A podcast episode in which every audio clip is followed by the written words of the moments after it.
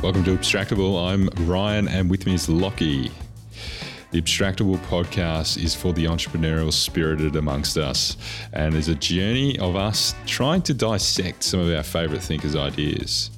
Today, we talk about the book American Kingpin by Nick Bilton. And what do we discuss? Well, we discuss how Ross Ulbricht created one of the world's biggest drug empires within two years, only armed with a laptop. We talk about how the police work together to catch this pin, kingpin, and multiple different agencies within the American government had to come together just to find this guy.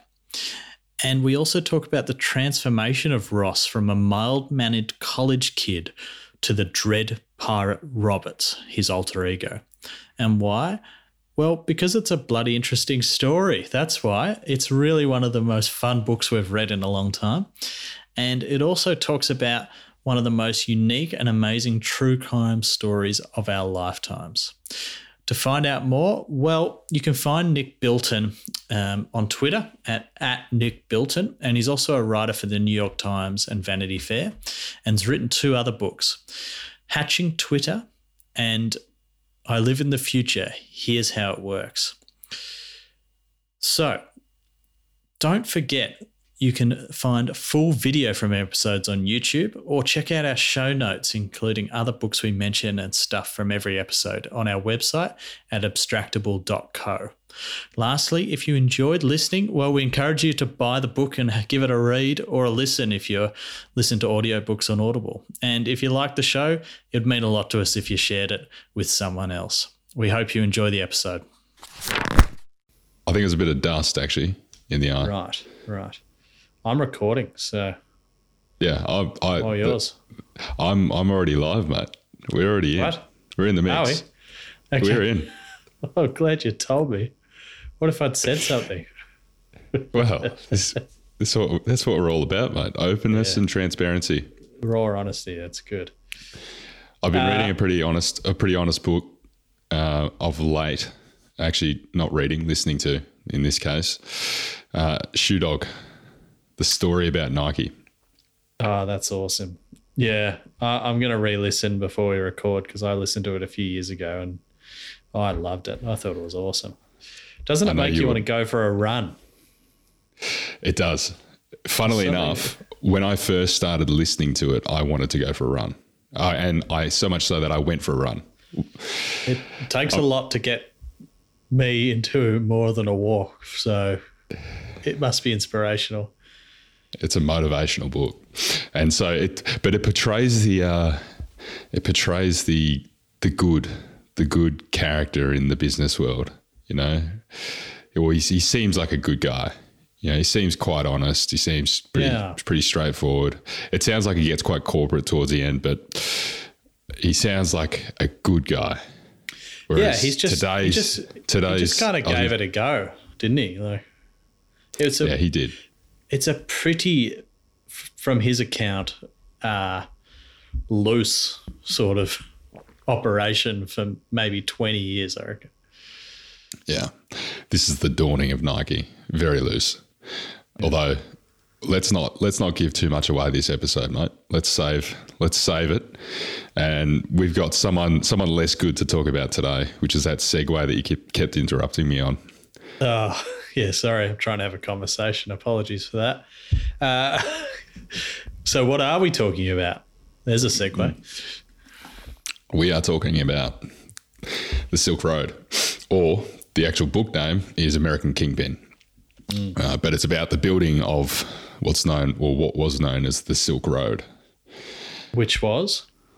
Which was a black market, online black market marketplace, um, where you could effectively buy and sell whatever you wanted.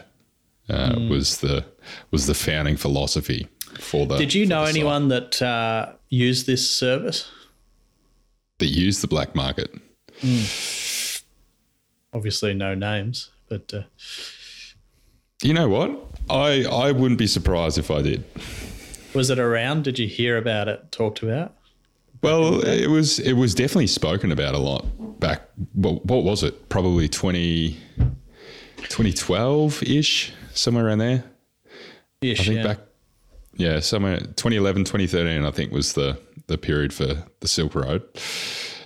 And so I, de- I definitely think that it was the topic of news for sure because it was almost like a daily report on what what the Silk Road is doing from news reports because you need to be able to milk milk as much as you can out of out of a story.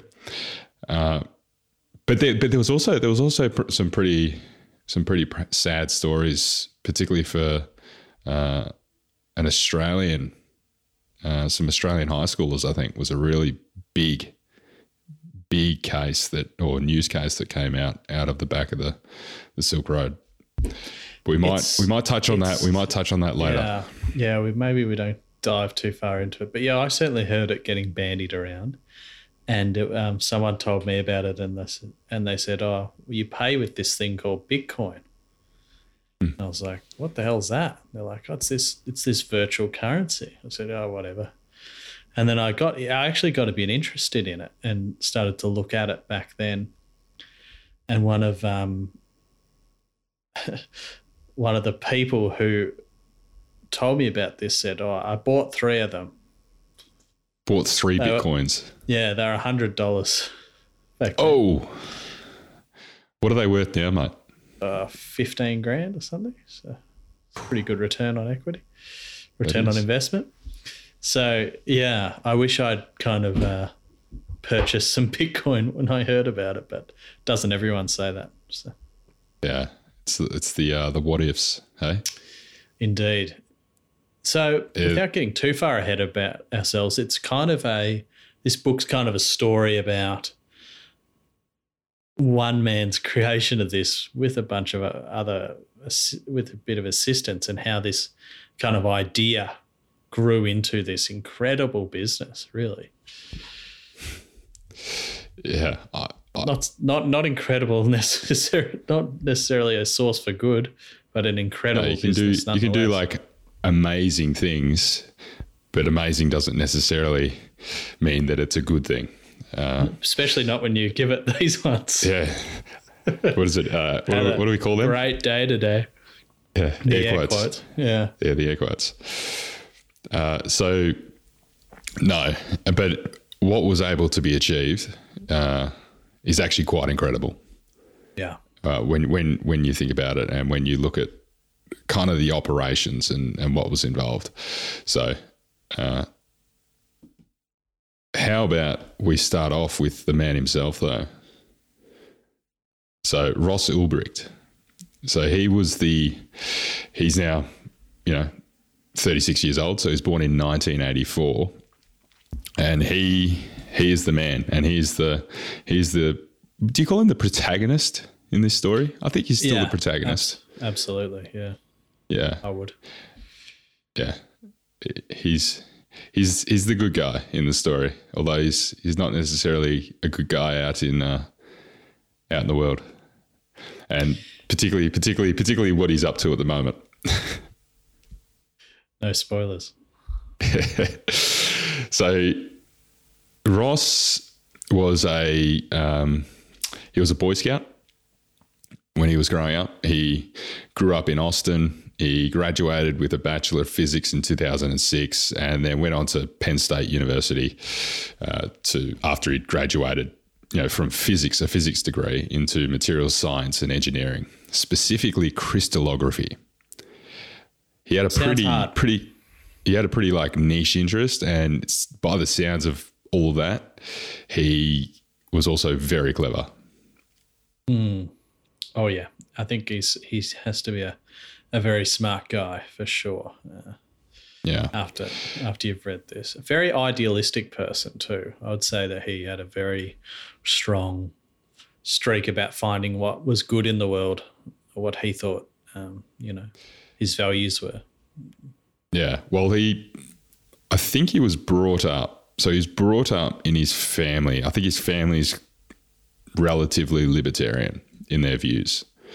And so when he was at uni doing his master's in particular, his affiliation with libertarianism intensified. And he Yeah. joined he joined the libertarian cl- clubs and you know, to and which meant that he went into all the debates and things, you know, debates against Democrats, dem- debates against Republicans, and by the sounds in the book, the way they portrayed it, he would win all these debates. So what? Or he, what is a libertarian? yeah, well, we we we have a slightly um, we don't follow the same party structure in Australia, but they they're the ones that look at economic non-interventionalism.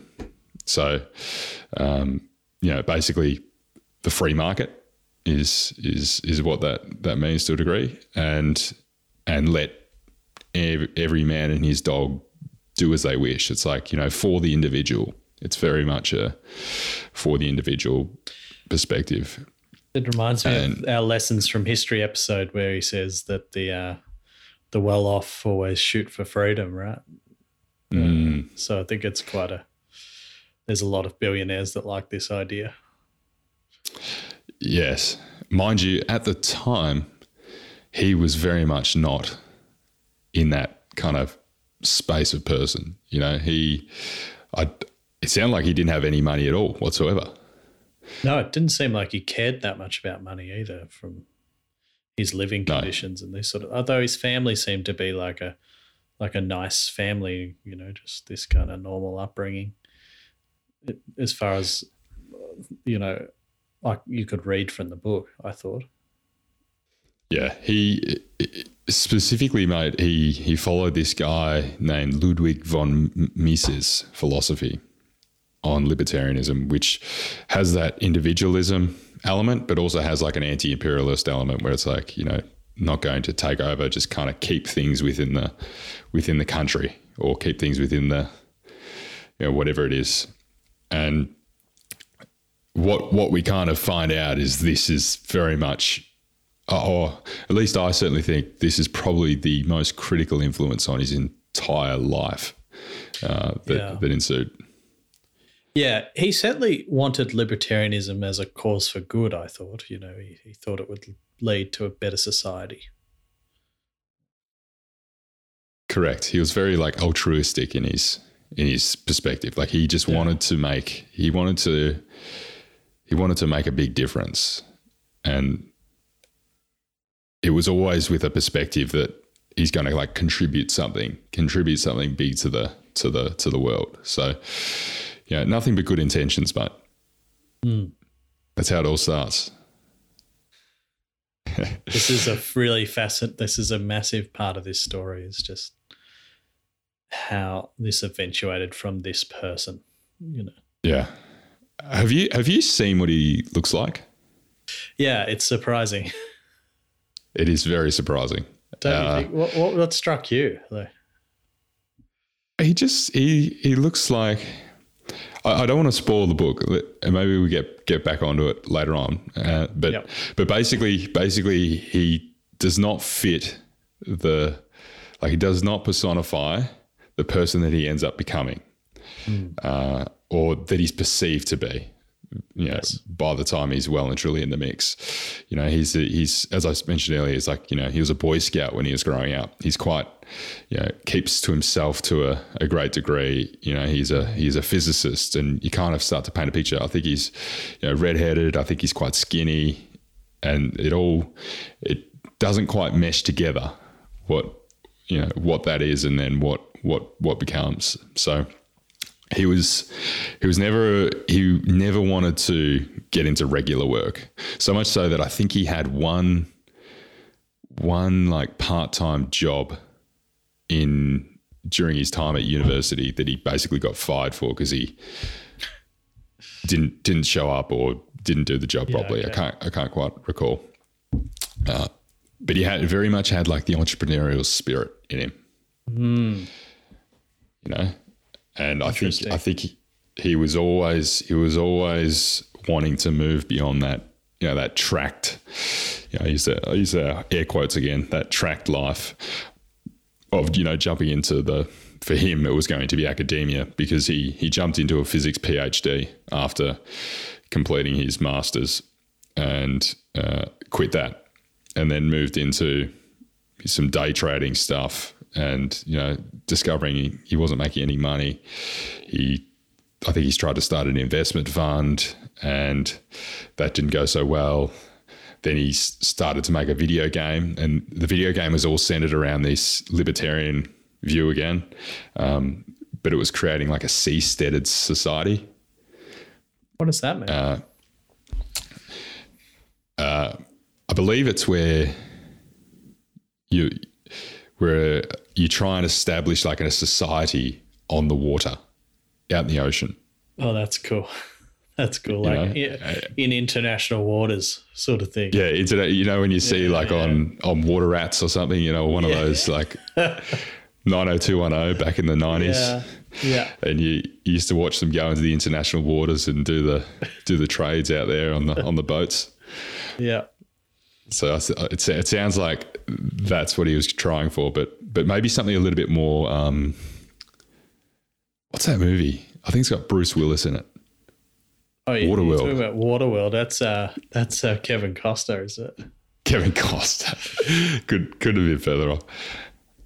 Um, The, the smokers are the bad guy from. There's a Yeah, that was a that's classic. from memory. Yeah. So that that's a seasteaded society. yeah. Okay. So that's a good way to frame. I think that's a good way to frame it up. Okay. Look up And all and all all they end up fighting over is oil, don't they? yeah, it's something like that. Far out. That's a long time ago. So he um and that didn't that wasn't going so well because he couldn't I don't think he could get much buy into people wanting to play play this particular game or yeah, I'm not sure how how good it was. But but the idea behind that game was to uh, I think it was to like teach people about libertarianism and libertarian views and you kind of role playing in this this game. Right. and and that's quite important for for kind of subsequent steps in the journey. But but essentially he went through all these things and there was many other little ideas and happenings along the way and and they all essentially failed.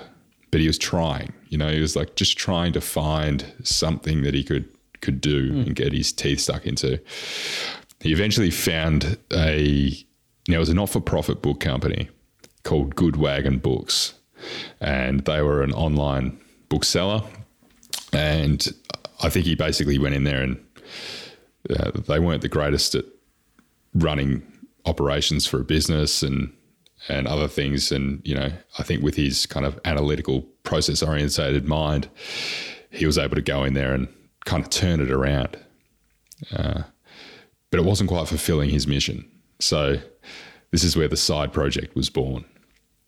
And the side project was basically an online marketplace where you could buy or sell anything, which is what we mentioned earlier. Very libertarian. Very libertarian. The internet is a bit of a place where you you know it is somewhat yeah it's so decentralized it's by its nature is somewhat libertarian right It's very it's true. wild west I think uh, I was going to say it, back, if you go back maybe 10, 15 years ago or something, it kind of felt like a Wild West to some degree. Like if you happen to like somehow stumble onto a, a website and accidentally click a wrong link or something, your whole computer just like might blow up. You know, It- that's what Yeah. it felt like. yeah yeah um and people didn't trust it right like you would never put your credit card details or anything on the internet Yeah. Wow. That's very. That's a very good point. You'd Now always, you would always like, you'd always do like a phone, you know, a phone in or something, or you know, mail order the the money and I saw an interesting meme the other day. It was kind of hit the nail on the head. It was like, it said, you know, 1999, and it had like the the um, mum telling the kid, you know, don't trust anything on the internet. Don't give him your card details. And it's like fast forward to 2020, and the mum's like, uh, you know, Pirates Pirates Star Six on Facebook said that, uh, you know, 5G is is killing us, and it was created by Bill Gates or whatever. You got to read this. five five G's five G caused COVID. yeah, yeah, Isn't isn't that the conspiracy? yeah. That's right. So I think how Well, things have it- changed. I was going to say probably in a few years' time, mate, she'll be trading bitcoins. Yeah. Or using, you know, paying for her groceries with bitcoins or something, or whatever the the latest coin is. So we mentioned bitcoins earlier, and this was one of the fundamental building blocks for the for the website because bitcoins, if as long as you don't like, I put any of your identifying information with it, it um, you're anonymous effectively. Do you do you know much about it, mate? Not enough to explain it properly, but um, effectively, there's a way you can use it that makes you completely anonymous. That's pretty much Hmm. all you need to know. I think I think I think the only risk is when you you there's a point at which you need if you want to exchange those bitcoins for money, and that's where there can be like a Yeah, a security security kind of flaw because hmm. somebody needs to get that money or something needs to get that money. But But yeah, effectively, it's the equivalent of cash. Past that point. and it's and it's very much like a distributed thing. So it's very libertarian in its you know in its in its founding. So he built he built the website using that as the means of transaction. This is very early on in the Bitcoin days, and he used um, it was built on the dark net or the dark web, which is uh, also this like anonymous type space. Again, don't know any of this stuff, and it was built on uh, the Tor browser, which was kind of encrypts everything that happens on it. Yeah. Which I think is essentially what the dark web is, right? You have to kind of know where to click into or password or whatever to find these particular places, but then everything's, you can't be traced effectively. Mm. but it's because of what it you know because of what it is like it mustn't be that hard or there must be some really good like google tutorials on it to get Oh, to get yeah. going because You- i can't can't imagine some of the people yeah some of the people that ended up using it couldn't be that sophisticated with their technology use I would have thought it's quite hard to set up, but to access, I imagine it must be quite easy. there's probably consulting services offered to to set up your yeah your your tor browser and I'm sure account. people were highly motivated to figure it out. Let's put it that way. so the I- so like uh, just for clarity, I've never used this stuff. Like these these browsers, I think it's just a program on your computer though, right? Like anything, it's like Google Chrome, right, or something. Yeah, I, I honestly, yeah, I don't more know. I've never used it. Much more anonymous than Google.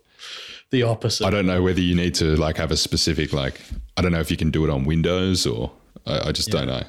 Anyway. I, I no idea. Um.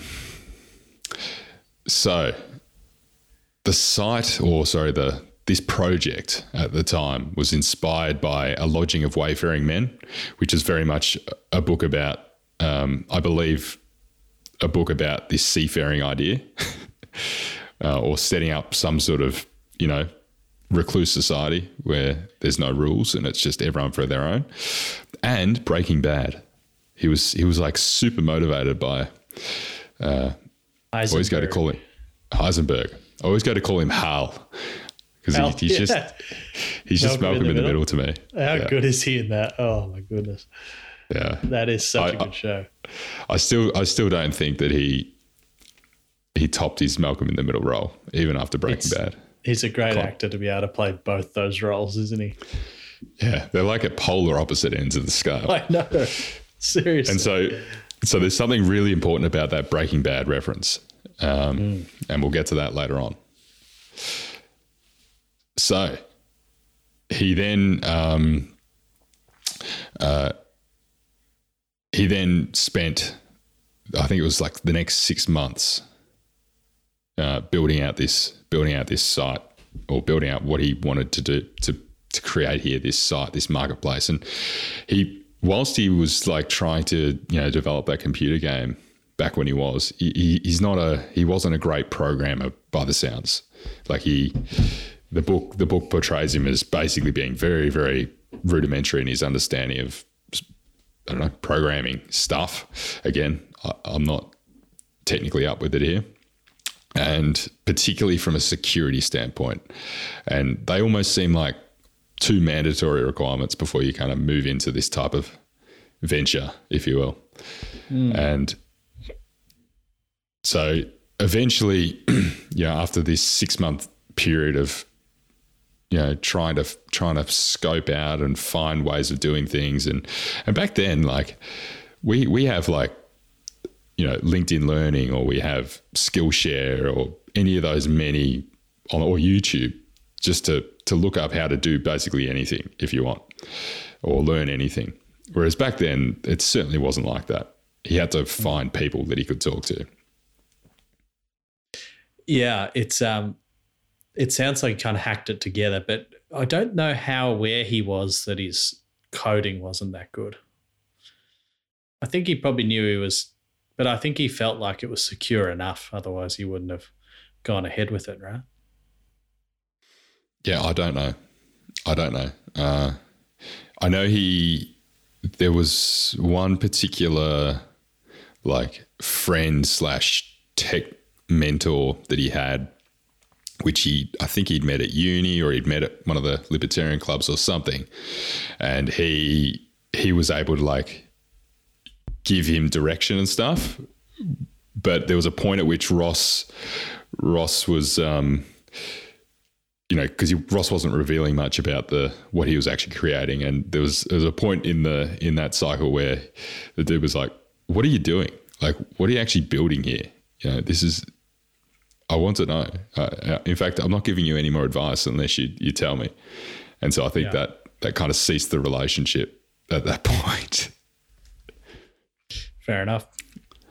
So a lot of this story revolves around, um, well, there's kind of interplay between him and his girlfriend as well, right?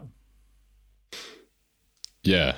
He, um, well, he had I'm going to cross wires here of multiple multiple narratives and biographies, but there was there was definitely there was a main a main girlfriend that he had uh, at the time, and she was she was quite became or she she knew she knew about what was going on. I think because she might have busted him one day, you know, coding up something and.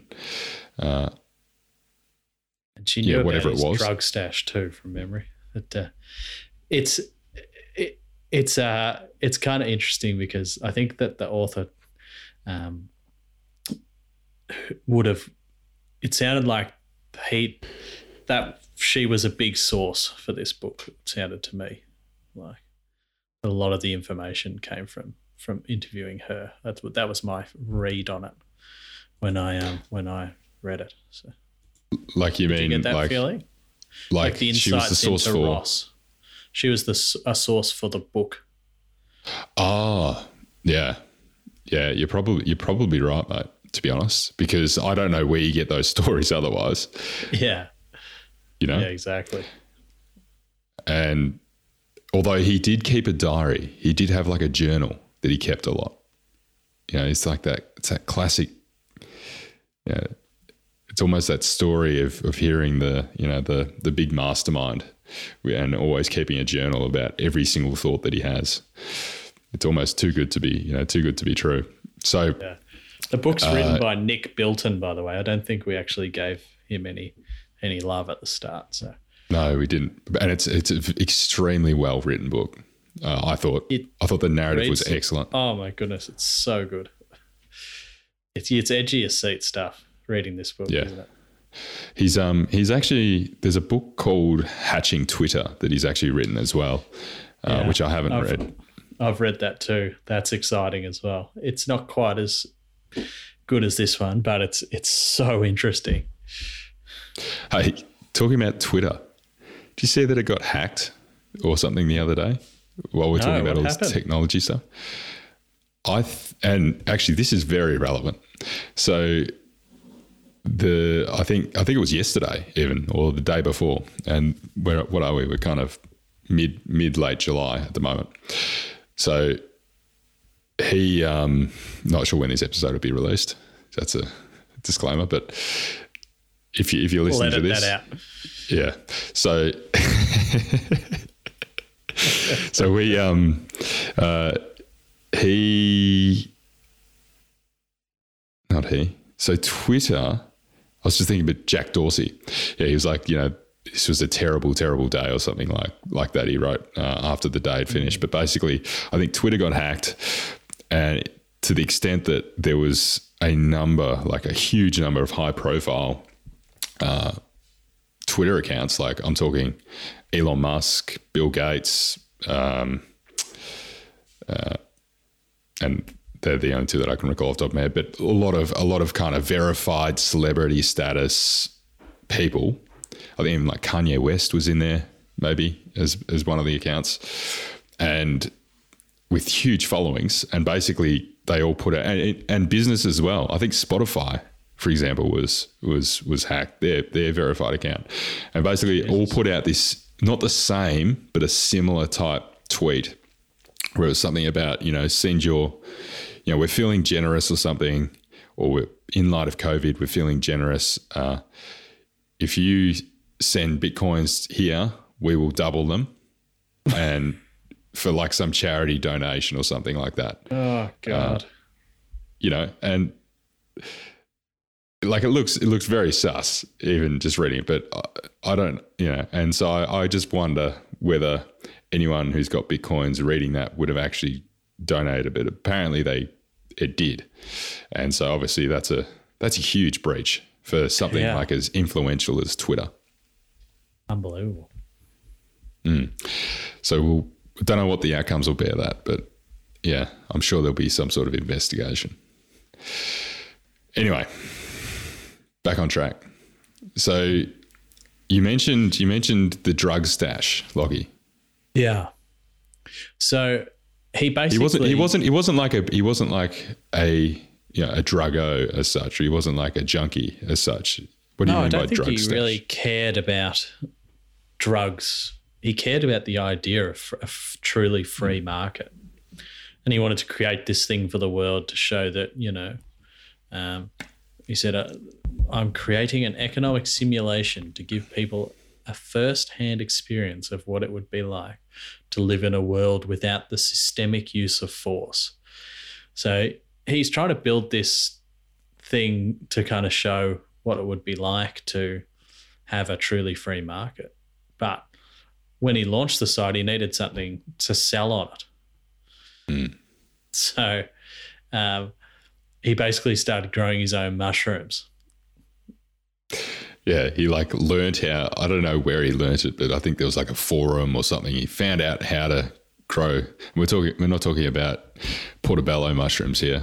We're talking like magic mushrooms. And Fun kind. and um, so he he basically got to the point where he uh, he'd rented out some cheap warehouse, which is very like very Breaking Bad esque uh, as well, and started growing these like supposed very high quality mushrooms because he wanted he only wanted high quality stuff on his on his on his site. So this was February 2011. Yes, uh, and I think I think there was actually a, there was there was nearly a point there along that journey where the whole entire thing could have been shut down because like the amount of mushrooms he was growing were, you know, he was going to go to prison for a long, long time uh, if he if he got you know busted with that. But I think what happened there was like a big pipe leak or something one day, and uh, basically he uh, I think his landlord came in or something and found out and said, I'm calling the cops. And so he had to like pull everything out of there as quick as possible and, yeah, make a dash. But So he made it. Yeah. So that would have stopped quite quickly. I think he's starting to feel a bit stressed about doing that at this point. I think it's starting to kind of weigh on him a little and being the nice suburban boy, but it's for it's for this altruistic cause that he's doing. And you know, he was about, by my calculations, 26, 27 at this point. And it seems he's going through that kind of phase where a super idealistic phase, but a slight rebellious phase too. Yeah, correct, mate. I because so he he originally kicked kicked the site off, And, you know, it's like a network, right? And so network effects apply, which means that the problem with networks is there's a like a sub threshold or a, you know when you're below the threshold of users or people within or nodes within the network it's useless or it doesn't do anything. Uh, so he needed like he needed an engine to kick it off which was that that that mushroom farm. But that that isn't enough because you actually then you also need to get the word out there. You need people to come to actually purchase you know, purchase the the products. So he he went via this name or this alias called Altoid, and basically went around to, which I think was the, also the the first name that he used as the administrator for. Uh, it was either that or it was admin. I can't recall uh, on the on the site, and basically went around to some forums and posted, you know, hey, have you heard about this? You know, these are on pretty esoteric forums, by the way. Um, mm-hmm. Have you heard about this site? You know that you, know, you can get these really good mushrooms from, and you know, sparked up the conversation there. So this would have felt a bit exciting. You know, he's trying to get this little website off the ground. Um, he's trying to get some customers in the door, and it's kind of proving his point that you know this thing can exist, and it's kind of this utopian market. Um, and the way it actually worked was essentially you'd you'd go on. It was like an eBay for whatever the hell you wanted, almost, um, which seemed to get more extreme the longer it went on.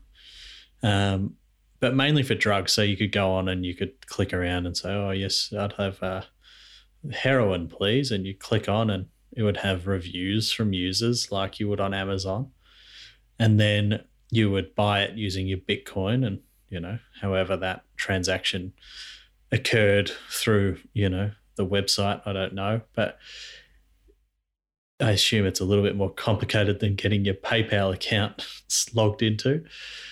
But anyhow, it was quite efficient, and and then you'd get posted the product essentially. It'd yeah. turn up so in, in the mail. Yeah. Yeah, which is which is uh, which is where it was kind of grasped onto by some of the first. So obviously after the launch, um, you know, eventually, you know, the wheel got moving. You know, the engine the engine room started started kicking off, and then uh, because of the review system, it encouraged kind of you know, good drug dealers to essentially come onto the onto the platform. You know, uh, good air quotes um, to try and sell sell their wares. Um, which kind of got things going. Yeah, so um, it kind of works like any other two-sided marketplace you can see on the internet now. Um, but you know, it's a truly unique product, so it didn't take long before people were very interested in this. And when they realized it actually worked and it was anonymous, the floodgates opened. That's it. And I, th- I think I think it's worthwhile, mate. Like we we've mentioned, you know, like Bitcoin and Tor and all this stuff. Like this is a pretty incredible feat going back, you know, like a decade ago now to to put this together from yeah, someone who's not not in that field, you know, or hasn't had a professional life in software development or something, you know? Quite incredible. And so he it's interesting. It's kind of that classic story of innovation that it was the perfect time for it. You know, you had these emerging technologies that allowed something like this to occur that could never have occurred previously at scale. Um, you know, Bitcoin. This really was a massive, which we can get into a bit later. It actually launched the growth of Bitcoin significantly. Just this website. Uh, this kind of anonymous browsing and then the the internet itself even the probably the kind of FedEx style mail was played a played a part too you know like, fast deliveries next day mm. delivery so it, it was just the right time for Ross to come along yeah I so okay here's here's a question for you mate at what point? Because he had, you know, he had good intentions.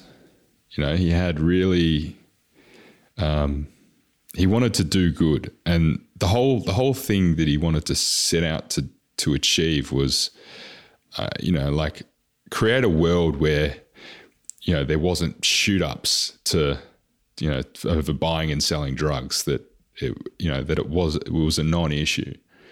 Um, you know, it was something you could go to the store or whatever, you know, to to buy.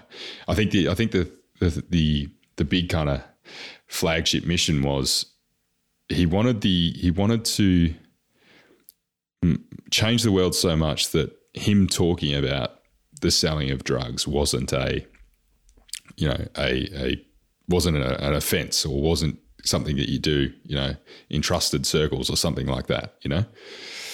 And so at what point along his journey mate do you think that he lost lost way or you know that he kind of diverged too hard that he became too idealistic or you know where where do you think that that happened I mean, there's. Don't really want to spoil too much of this, but it's hard to pick the exact point. I mean, there's a couple of really big Mm. flagstone moments where but but he do you, but clearly do you think crosses a line. But I think that um, it depends what lens you look at this through. I mean, there could be some arguments that it did some good. Uh, some people would probably argue. Uh,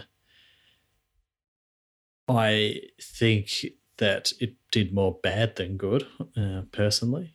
But in terms of his evolution, I think he just kind of spiraled into his own thoughts about it and justifications around it. And then when he created his alter ego, it things really got going, you know. I feel like maybe that's where it started to go wrong. Yeah. All right. So yeah, I think I think from the because it seemed you know I don't want to say this, but it to some degree there was like it wasn't as harmful, and then it kind of things kind of progressed, and as you said, spiraled to some degree. Yeah, it scaled quickly and, and, and things got a bit out of control um, faster than he thought. And then he kind of became a hero, you know, of this community. And um, and then he started to go get let it get to his head. And Mm. um, I wonder what he thinks about it today. Uh, that's one of the I questions he- I was left with. Okay, let's let's touch that later because it's gonna because I I reckon there's there's actually Let's keep so- yeah. So shortly after, obviously, um, it started attracting some attention, and you know you get start getting the DEA and all these. There's all these other various characters involved in the story. You know, have a quite a prominent role in in this case to try and find out and shut down this thing. But it was basically this elusive beast that you could never catch because of the anonymity that was built into the into the technology itself. It was Super solid. Like yeah. you know, full branches of these special agents trying to fi- crack into this thing. Really watertight, even with Ross's shitty coding skill. But Yeah. they didn't actually realize it was much of a thing for quite a while until the, the agents started to pick up some weird stuff in the post. And it took a while for some people to convince others that this was actually a, a thing that we should that should really be paid attention to. And in that time, he was able to build more of a team around him that plugged a lot of the holes in his own code base. Yeah. Well, the F, the FBI mate said that. So there was all these agencies, like the FBI eventually got involved, which you know, which meant that there was all these local police jurisdictions involved. There was the DEA, which is the Drug Enforcement Agency in America, involved. Numerous, numerous different agencies. Uh, the IRS even got involved, which is like you know equivalent of the Australian ATO. Wanting to But the FBI said- Yeah, the tax man. So the Silk Road, this is what the FBI said the Silk Road emerged as the most sophisticated and extensive criminal marketplace on the internet at the time, serving as a sprawling black market bazaar. Like, for, for the FBI to say that means that it must be just incredibly well put together. So, just to emphasize that. But what I wanted to say here, mate, was that I was I was almost like flabbergasted or to some some degree like disgusted in just the bureaucracy that went on mm. between all oh. these different departments, uh, which they go into in the story. It's totally Absolutely dysfunctional. dysfunctional. Yeah, and like to the to the extent that um, the, there's all this like poaching of you know poaching of the of the crime. You know, it's like I want this, we want this job. You know, no, we we this job is ours. You know, and it's like a TV. Different... it's like on TV. You know. Yeah, it's it, to be honest, like it's a disgrace because it doesn't it doesn't do any good. You know, maybe maybe the only good it does is create a, like a bit of like competitiveness. You know, for, to try and solve the case, but. Mm. But there's no way overall the that it can be good for the outcome to try and actually like what's the what are we actually trying to do here? Yeah, it's it's crazy. And uh, yeah. A lot of people tried to crack this case. Yeah, yeah. So the I, I remember throughout it there was so I think it was the the Baltimore um, police jurisdiction were the ones that kind of originally started building this case up and you know and being passionate because there's one guy in there that was super passionate about it and he just wanted to kind of solve this. And i remember like the chicago police force coming in one day and they came in with you know all their seniors and they came in with like their chief attorney and like like like you would for like a proper lawsuit or something. And and basically tried to like jostle, you know, strong arm the Baltimore police guys off the case and say, we're taking this on, this is ours type thing. And you just you're just shocked. You're just like, why can't why can't they work together? But I think I think the problem is much more structural than that, where it's, you know, the the the police, you know, the agency that solves it gets the gets the loot, you know, gets the funding or whatever it is seems to be institutionalized and something to do with incentives. Yeah, correct, mate.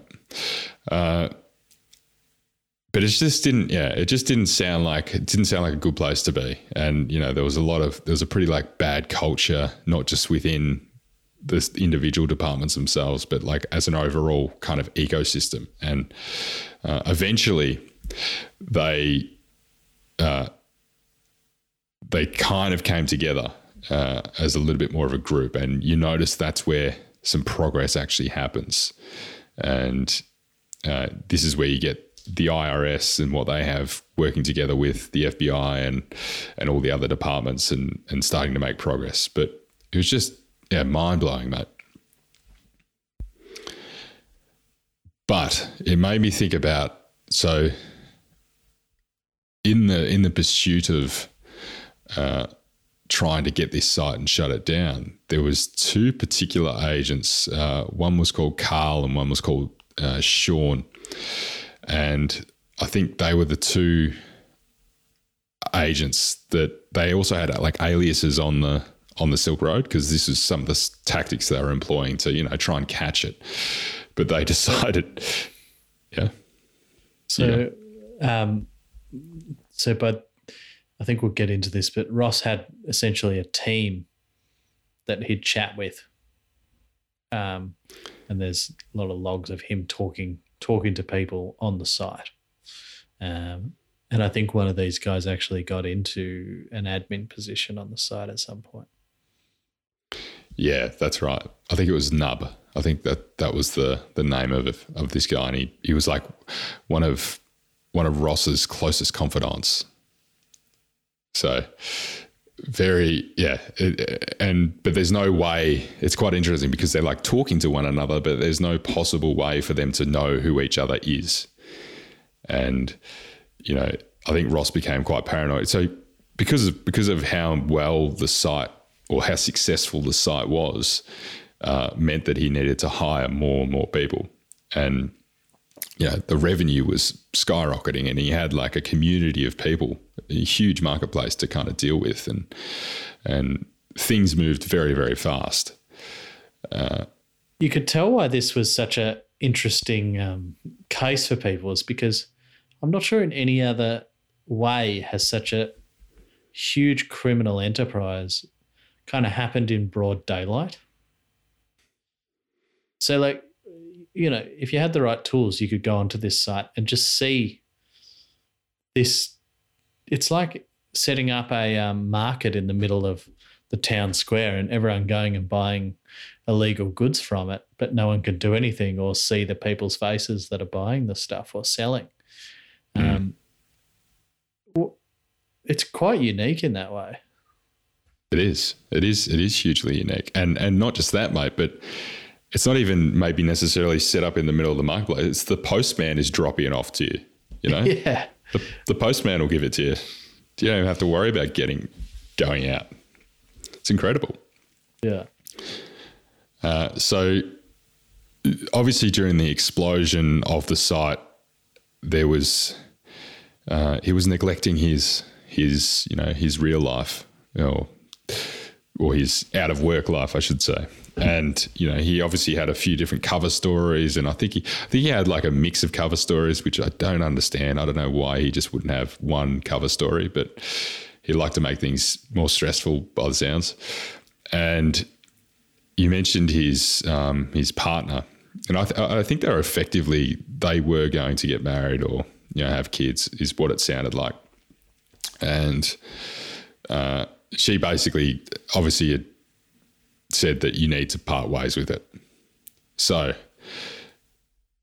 whatever happened, he he obviously wasn't going to part ways with it, but he had he eventually told her that he did, and he got rid of it and he, I think they moved moved apart to some degree because their relationship had distanced so much. But you know, they were still very very you know tight friends mm. uh, as a result. And this at this point in time here, this is when Ross made a, a bigger move on the website itself because he wanted to make it seem as though the entire website had you know changed hands you know, just just for like trail, a trail of records and things. So this is where he created a new alias called Dread Pirate Roberts, DRP.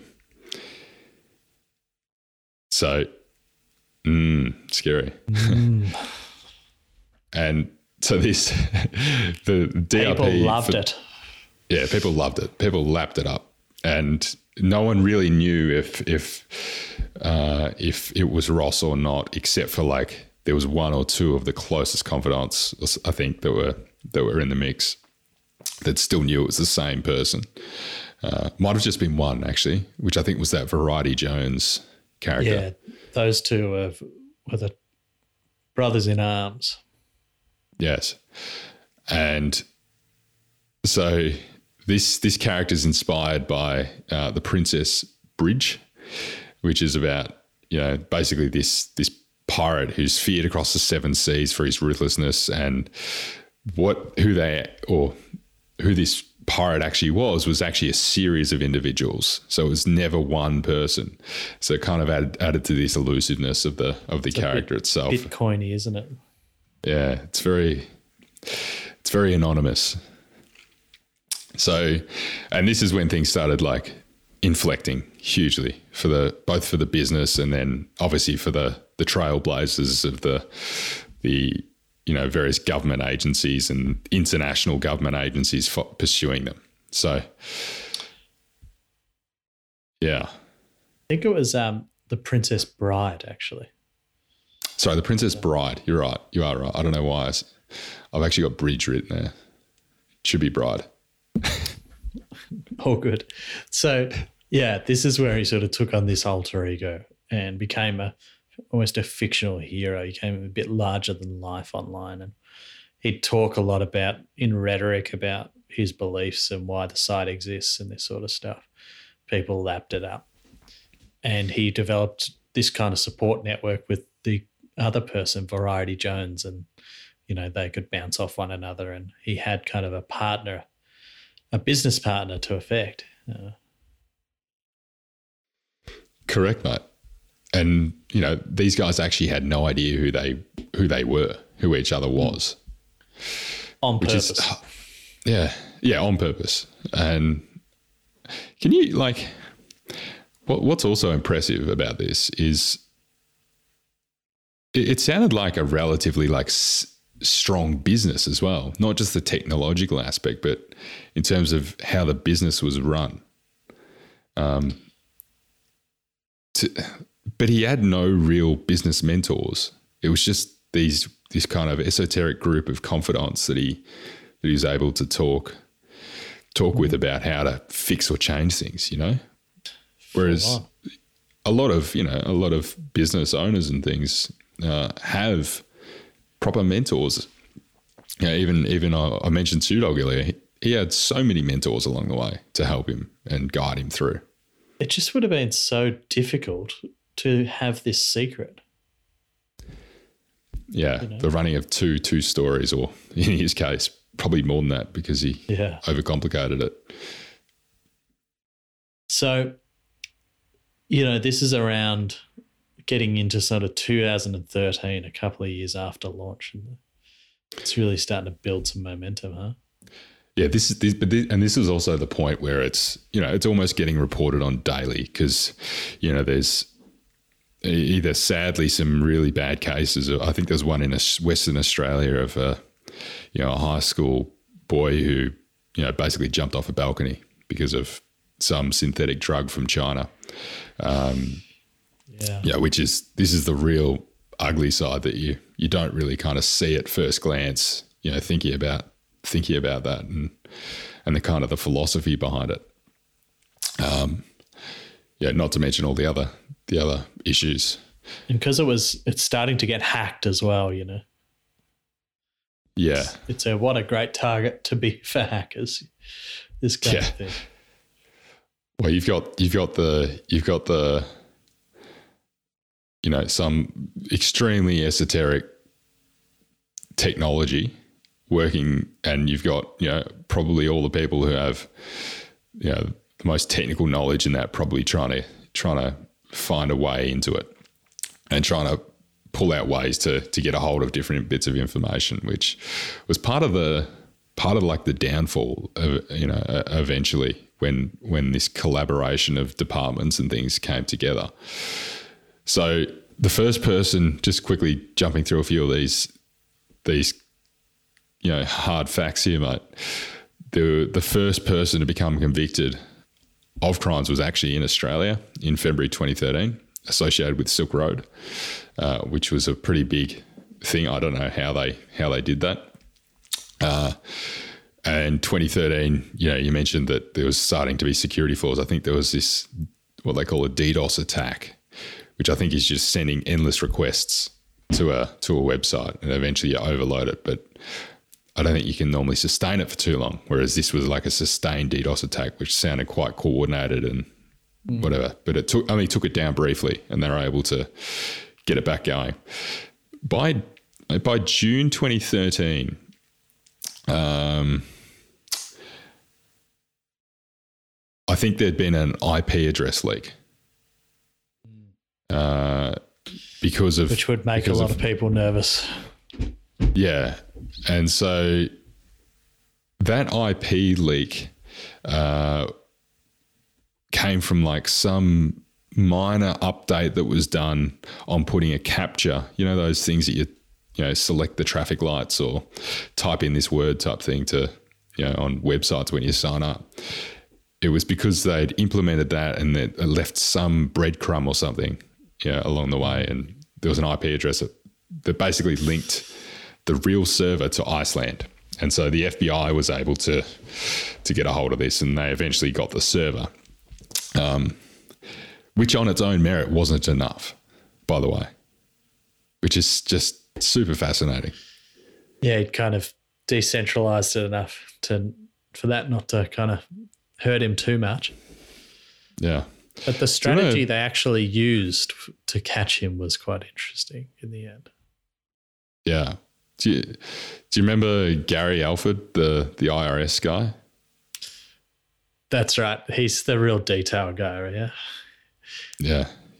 So this is a guy that read things three times. like everything, everything he read, he read three times. Yeah, it's the kind of thing you'd imagine an IRS agent doing if he's in the IRS. You know, very uniquely, um, probably. You need to have that kind of personality to solve this case. I think you need to try and find, go through everything with such a fine tooth comb that you can. But it needed kind of a combination of personalities, and that's why it probably took so long, because no one from these different areas felt like working together. Correct. They all had their own pieces of the story, mate. So, like, uh, I think it sounded like what the FBI had in. So eventually, they got, um, they got a hold of the Iceland company that was hosting the server, and you know were able to get a hold of it and get the password from the Iceland company to get onto it, right? Mm-hmm. But uh, which I think gave them, them the you know the kind of the strongest bit of bit of stuff. But the issue was, uh, I don't think there was anything actually on the server that kind of linked it to who the owner was. And as soon the the, the problem is, as soon as the uh, you know, as soon as it, the kind of the FBI were to give away that they'd got a hold of the server or that it was you know vulnerable, then obviously the people running it being Ross in this case, would have just moved it somewhere else, or you know, changed everything and, and moved somewhere else. So they couldn't they couldn't kind of shut it down, you know. Mm. But it just meant that they could kind of get deeper access into things, and this is incredible because th- there is millions of dollars going through the site almost on a daily basis. I think by this point in time, it is absolutely pumping. We'll get into a few of the stats towards the end, but this is a big business, a really big business, and there's a lot of money at stake. And Ross, by this stage, is a very rich man. Yeah, mind you, he's he's still he's still walking around in the same jeans that you know his his girlfriend bought him like two years prior when they were first started dating and you know he he hasn't changed the way he lives. He's living in a pretty basic apartment. You know, not much in there except for his you know computer. I, I don't. He was a pretty minimalist type guy. Mm. Uh, so the IRS agent that we mentioned, he this was this is quite incredible. So he, in terms of like problem solving, he was um, trying to put his like put his like frame of mind, put his perspective in that of of other criminals from the past, like really kind of sophisticated criminals. And so there was there was a serial killer known as Uncle Sam, and basically this this Uncle Sam guy would go to a crime scene. Uh, oh, sorry, he would commit these murders, right? And he committed them all over the place and never left a trace of of anything to do with identity and no one was ever able to find out. There was no connection between the different types of you know, murders he was committing, I don't think. So um, what they ended up doing was uh, the people investigating thought, well, if you're kind of halfway through you know, committing this committing this act, you're not really going to go out and pay for extra parking, you know, midway through, you know, after after doing it. So they ended up looking at cars that had had parking tickets in areas nearby to the crime at the time of the crime and eventually kind of pinpointing one particular car that that just had a couple in you know a few of the different places. And they used that as like a uh, you know the um, the trigger to go, well, let's go, let's just go check it out. And so basically, I think they knocked on the guy's door, yeah, who it was, and you know, ready just to just to do some questioning. And he opens the door. He's like, "Took you long enough," or something like that. You know, just in this kind of psychotic manner. You know, Jeez.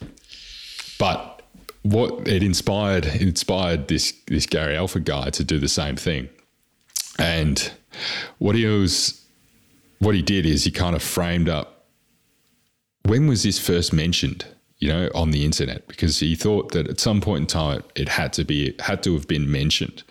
Mm. And what he discovered was this esoteric forum and found Altoid, the username used on this esoteric forum, right? And and this is when you're like, whoa, you know, because he, he wanted to find the original cases, and we haven't mentioned that they, there was so many suspects. Like there'd been endless, endless suspects of who would have possibly done this, and yeah, particularly particularly people who are not uh, of Ross's kind of character. Yeah, Yeah. people that are actually heavily involved in criminal organizations or have outspoken views and are in software for a start, you know, to, to have done this. And uh, they ended up going on this forum. I think the he used his, you know, his his abilities at the IRS to ask for just the data on that particular user, right? And this was data from you know a few years prior, a couple of years prior, and in that account name there was a deleted email address which had the name Ross Ulbricht at gmail.com. Yeah, it wasn't the actual wasn't the actual email address, but it was like a deleted email address on this data, which you know, which was just so happened to still be on the database. So they knew it was so early that he must be at least a suspect and likely involved. That's it. That's it. Uh, But it was very much a case of you know Wow. every, everyone, anyone could have, or except for except for you know uh, seizing the data itself, anyone could have asked those those questions to get to that to get to that end. And the the the thing is that I think Ross's name had actually popped up in another uh, another one of the departments or agencies, but it was essentially dismissed because they're like definitely not the profile of of our guy, you know, and because they were turning up so many suspects, they it was disregarded. So, um, long story short, mate, he he was arrested in October 2013, and again, the bureaucracy just played right to the end, like right until the end, which is hilarious. So the the idea was they had to catch him on the computer and logged in to try and like really prove, you know, prove There's guilt. There's no other way to really properly prove it, you know. Um, and he had like a bunch of getaway plans and things that he kind of, you know, was ready to kind of pull the trigger on if he had to. So, you know, where he could kind of wipe everything and this kind of stuff. So they really had to sort of be Yeah, very like a careful about how they caught him. there was like a button on his computer that had been programmed that if he tapped it, everything just like encrypted or got wiped or whatever. So it was all it was all set up ready to go. But um, the the local jurisdiction had to make the arrest, and they had in this their mind that Ross was this you know like big drug kingpin because by this point in time uh, he had been there'd been murders there'd been guns and weapons and explosives and different things being sold, although it wasn't super successful. uh, there wasn't a great deal sold, but there were still things sold. I think it was just just getting going, and you know, obviously a huge, increasingly huge drug trade that was uh, being performed through the site, and so they had to get him on the computer logged in, and obviously, if a SWAT team enters your house and you're the you know the dread pirate Roberts, what's the first thing you're going to do as soon as you hear that?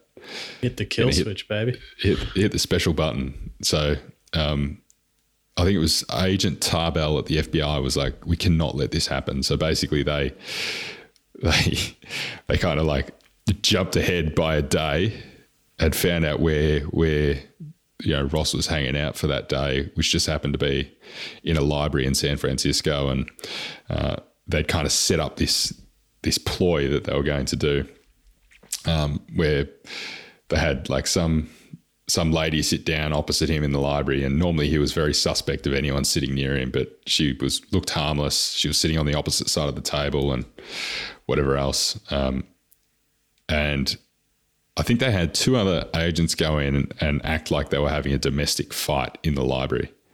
And so one of them like punched the other in the jaw, and Classic it was enough for Ross to kind of yeah, Ross to like look over to his left or his right or something. Sorry for anyone that actually wants to read this. And um, the other one reached over, grabbed the laptop. So the lady that was sitting opposite grabbed the laptop, pulled it back uh, off him, and as Ross had turned back around, he was like, tried to reach out to grab his laptop because he saw it going away. And then by that time, the other two agents had come over and got him. So and they got him. They got him logged in not just to the site, but into like two of the admit. Like there was two levels deeper or something for the administrators. So they got they got the works. Got it. So by this stage, in two years, the site had done about was doing about 1.2 billion dollars worth of revenue and producing profits of around 80 million dollars. That's big. That's big. And there was an interesting effect because they were trading in Bitcoin on the site. Ross was collecting a heap of Bitcoin. And because more people wanted to use the Bitcoin, the price of the Bitcoin was going up. So he was kind of getting this double bounce from increasing the popularity of Bitcoin at the same time. Mm. Um, and this was after he'd been hacked and all this stuff stolen from him. And but you see this kind of dark progression of okay, we'll sell some drug, we'll sell some mushrooms, oh, we'll sell some cocaine. Yeah, well, heroin's on there now. Now there's weapons on there. Then he's getting enemies. Then he decides he wants to order hits and organizes a bunch of killings, none of which yeah. are believed to have actually taken place. This is the thing with the kill with the killings, mate. Is they were like tr- traitors. So um, one of them was like his close confidants who actually somehow somehow the FBI found this guy or one of the agencies found this guy and uh, I think they essentially like tortured him and got some information out of him and then one of the agents got a hold of his computer that I mentioned earlier, one of the corrupt cops who uh, got a hold of his computer and stole a ton of these bitcoins, like you know, a lot of money's worth of bitcoins, um, and because this guy had not just got arrested, but he'd stole like he disappeared. So because he was arrested, but he had stolen like you know millions of dollars in bitcoins. That's where Ross is like, I need to punish him for some, you know, punish him for this. And because of the characters that he was having around him as his closest confidants, you know, including like the Hell's Angels, for example, um, the advice the advice wasn't probably the uh, the most lenient of advice. Mm. and so that was his initial kind of decision to, you know, basically place a hit on this this this person. It's pretty scary. Yeah, the quiet the quiet college kid, huh? Mm.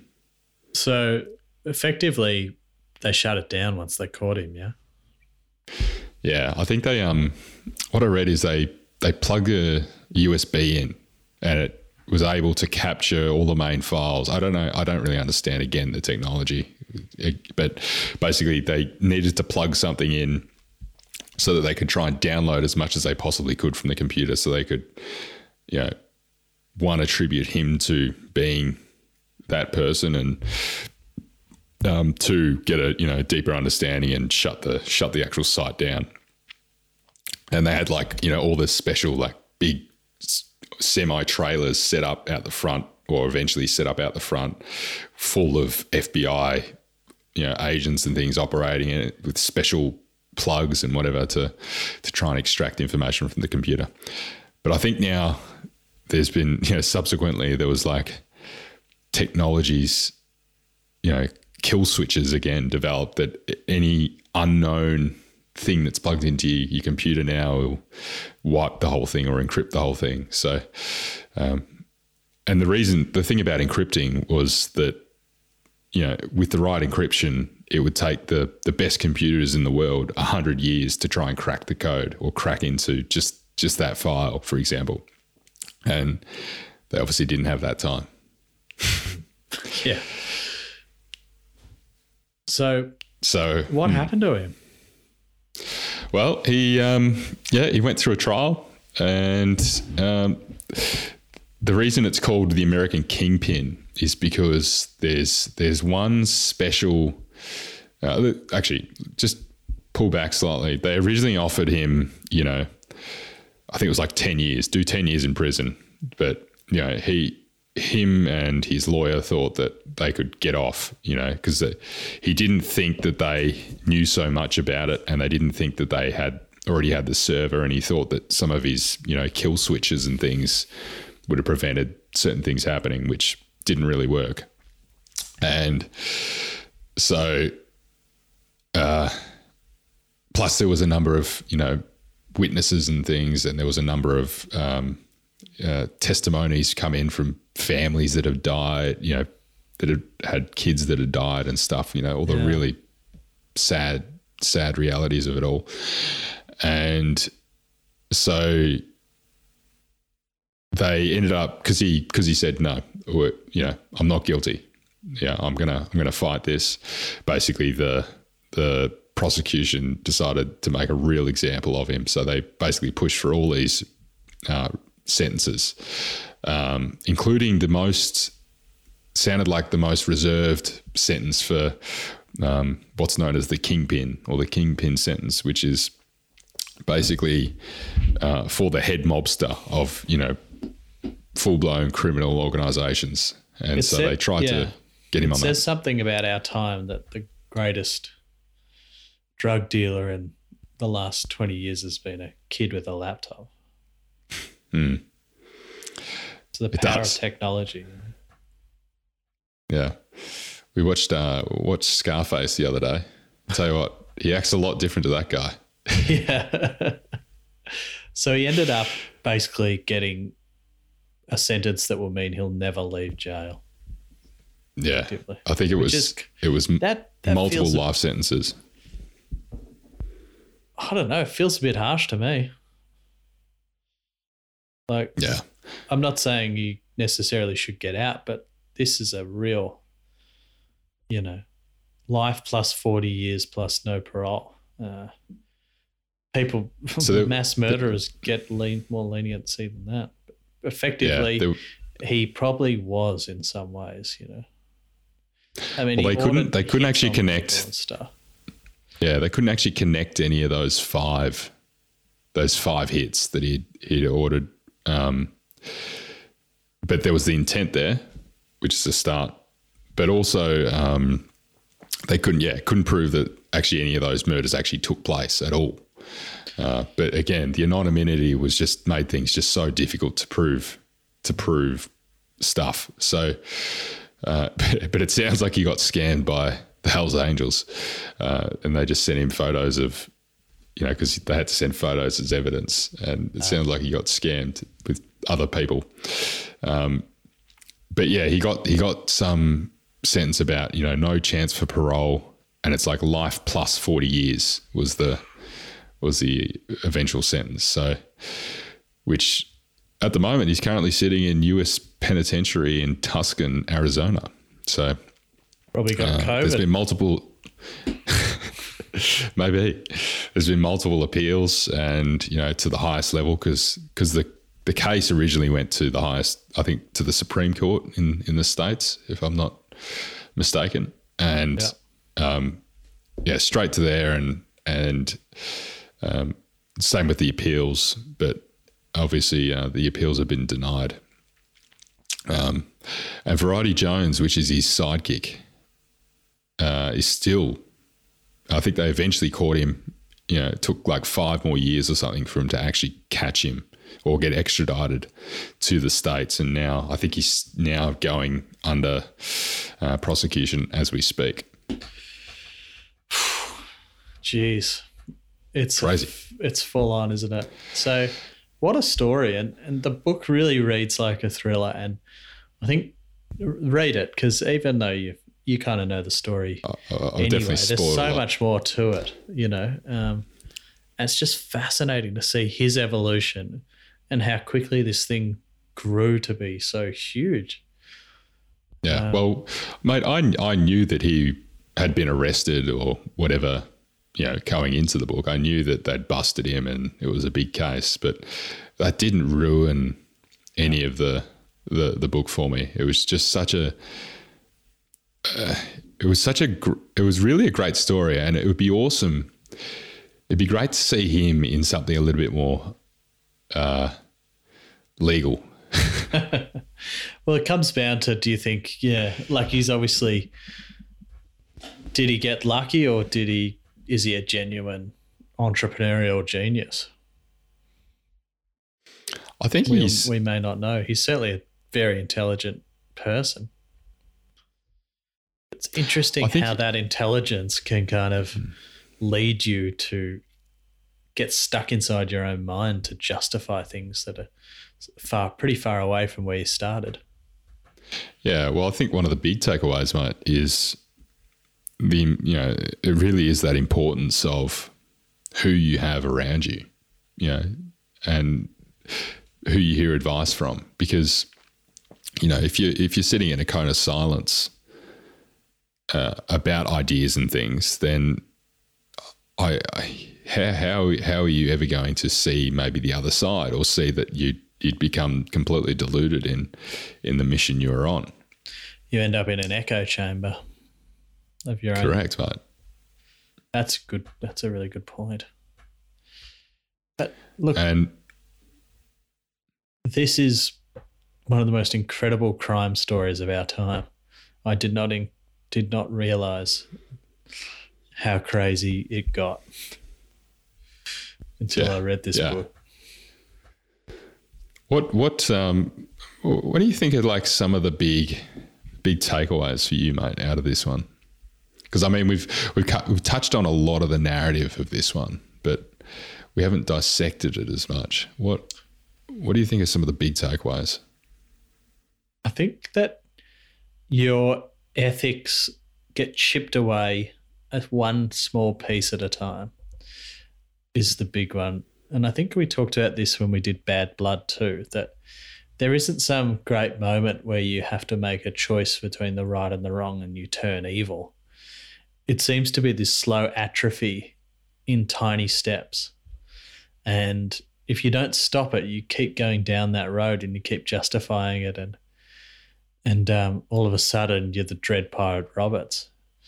But to me, he also kind of relished that too. So there was certain the power got to him a little too. So it's not quite as simple as that, I think, uh, as perhaps was with Elizabeth Holmes. But that's the main thing for me is just to see his kind of degradation and how he justified doing some pretty pretty shitty things.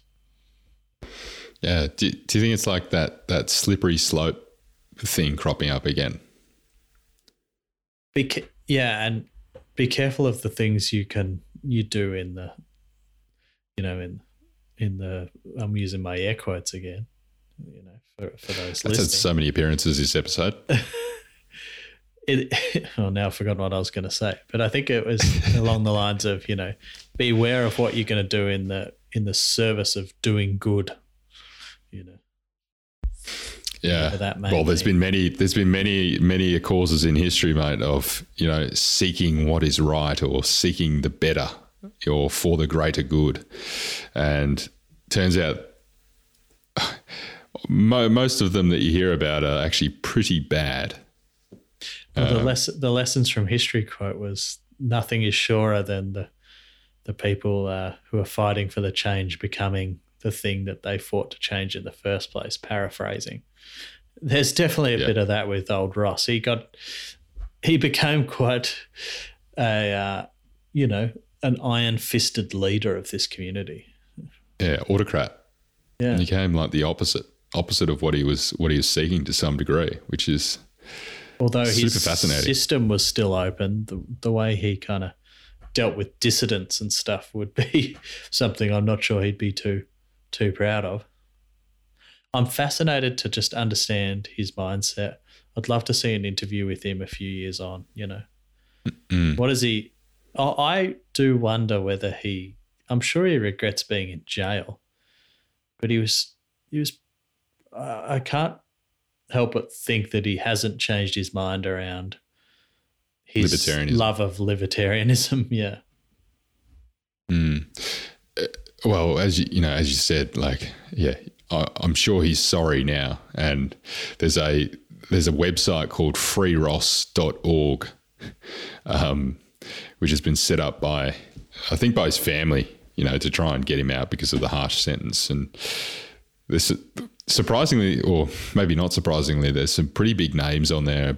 You know, I think Noam Chomsky says it's a shocking miscarriage of justice. Um, you know, most people recognize Chomsky as, as being like an anarchist or anti-establishment esque, uh, although uh, quite in, you know a, a quite prominent, intelligent intellectual. Uh, so, regardless of if you disagree with his his perspectives, so it's no doubt he's sorry because of what his circumstances have now led to. But you know, if he hadn't have been caught, he would still be doing his thing.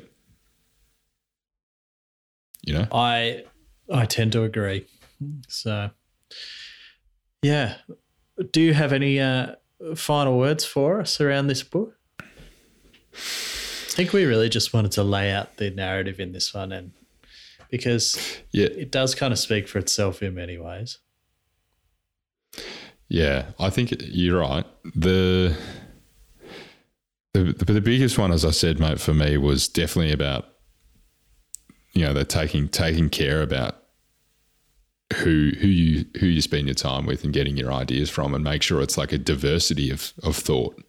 I think that was the biggest one because if you get trapped in that echo chamber, that's when that's when problems arise. Even no, no matter how altruistic the you know the ambition is.